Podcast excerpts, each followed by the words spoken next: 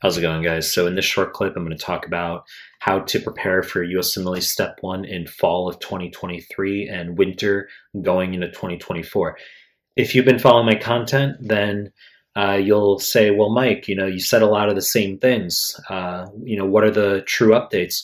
Okay, first of all, there's for every one person who is annoyed that they feel like I'm saying the same dumb shit about how to prepare for the exam. There's seven there's seven of you who haven't seen my content before or hearing this for the first time.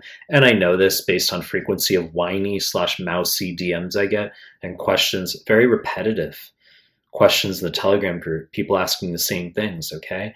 So I need to give updated clips regardless, uh, deliver some equanimity, okay, some uh, some alleviation of stress that some of you might have as far as well are there updates? Okay what's the latest information i should know as far as how to prepare for step one?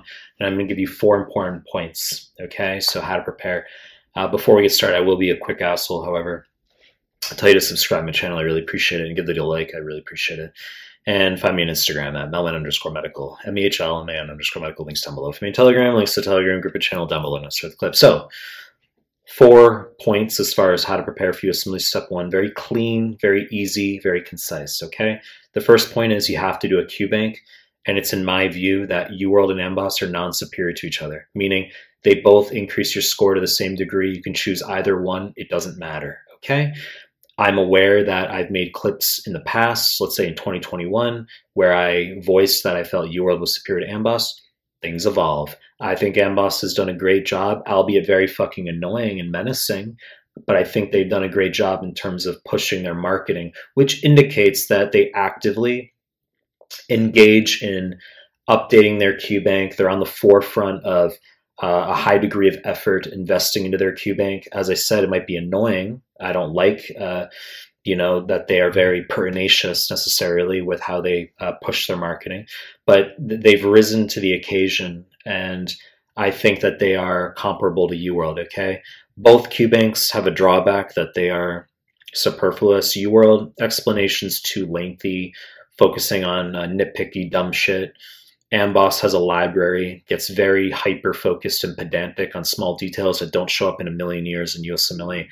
Life's about alternatives, though. We still need you doing a QBank, okay? I think UWorld's egregiously overpriced. We could argue the market decides, not anyone's opinion. You guys are willing to pay astronomical prices for UWorld. Well, it says that they're worth it then, but you know, they obviously have built their brand over a couple decades now, or probably approaching that. So short point of consolidation. We could do a 20 minute talk of just this one point alone, but UWorld and Boss non-superior to each other. You can choose either QBank. I only want you doing a QBank once, okay? Ideally untimed tutor random mode, uh, four blocks of 10 minimum. Made tons of clips talking about this stuff. If you're ADHDing the fuck out getting through QBank, I want you doing four blocks of 10, untimed tutor random, okay? Lengthy discussion, maximum 80 questions per day. And if you have finished UWorld once or finished Amboss once, I don't want you repeating the QBank based on the student's timeline, I will often have him or her just move to the NBME exams. If he or she has lots of time remaining before the USMLE, i.e., at least three plus months, I could uh, move the student over to the opposing QBank, as in have finished UWorld, we can go to Amboss now, or finished Amboss, we can go to UWorld, but never the same QBank twice long fucking discussion. I'm moving on to the next point. Okay, I don't want to make this a 19 minute U, uh, YouTube clip. So the second point is you're going to do my free high yield PDFs. Okay, so per subject, cardio, pulm, renal, gastro, they're on my website. You want to do those alongside QBank. Now, this is what's going to go down. You're going through QBank, random mode, as I said. Now, 40 to 80 questions per day. But let's say you're studying for classes in school maybe you're doing cardio for your classes. You got a cardio quiz in two and a half weeks from now, and you want to focus on that. But Mike said to do QBank in random mode. Or you feel you suck jack fucking shit at cardio and you really want to re- remediate that subject and you feel that you would benefit from doing subject specific questions as opposed to random mode, as I've said. Well, this is what I want you to do. I want you to do 40, 80 questions per day, random mode in QBank as you're moving through. But your subject specific progression is going to be the same day when you finish the EG 40 questions, you're going to do my cardio PDF. Okay, so you try to get through 15, 20 pages per day. It's going to differ per student. And that's going to be your subject specific remediation, which is our segue into the third point, which is my third thing you're going to do is my YouTube playlists, my YouTube MCQs.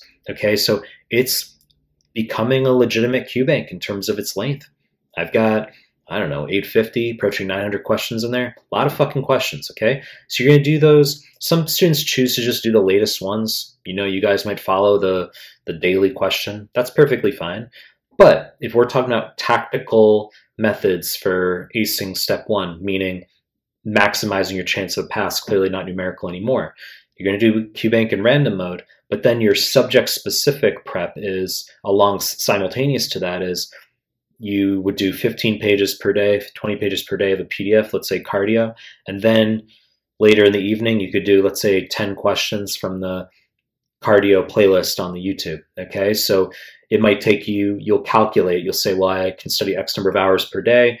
He's got this many questions in, let's say, the immuno YouTube playlist. He's got this many pages in the immuno PDF based on my speed of doing things. It's going to take me a week or it's going to take me 10 days to get through immuno.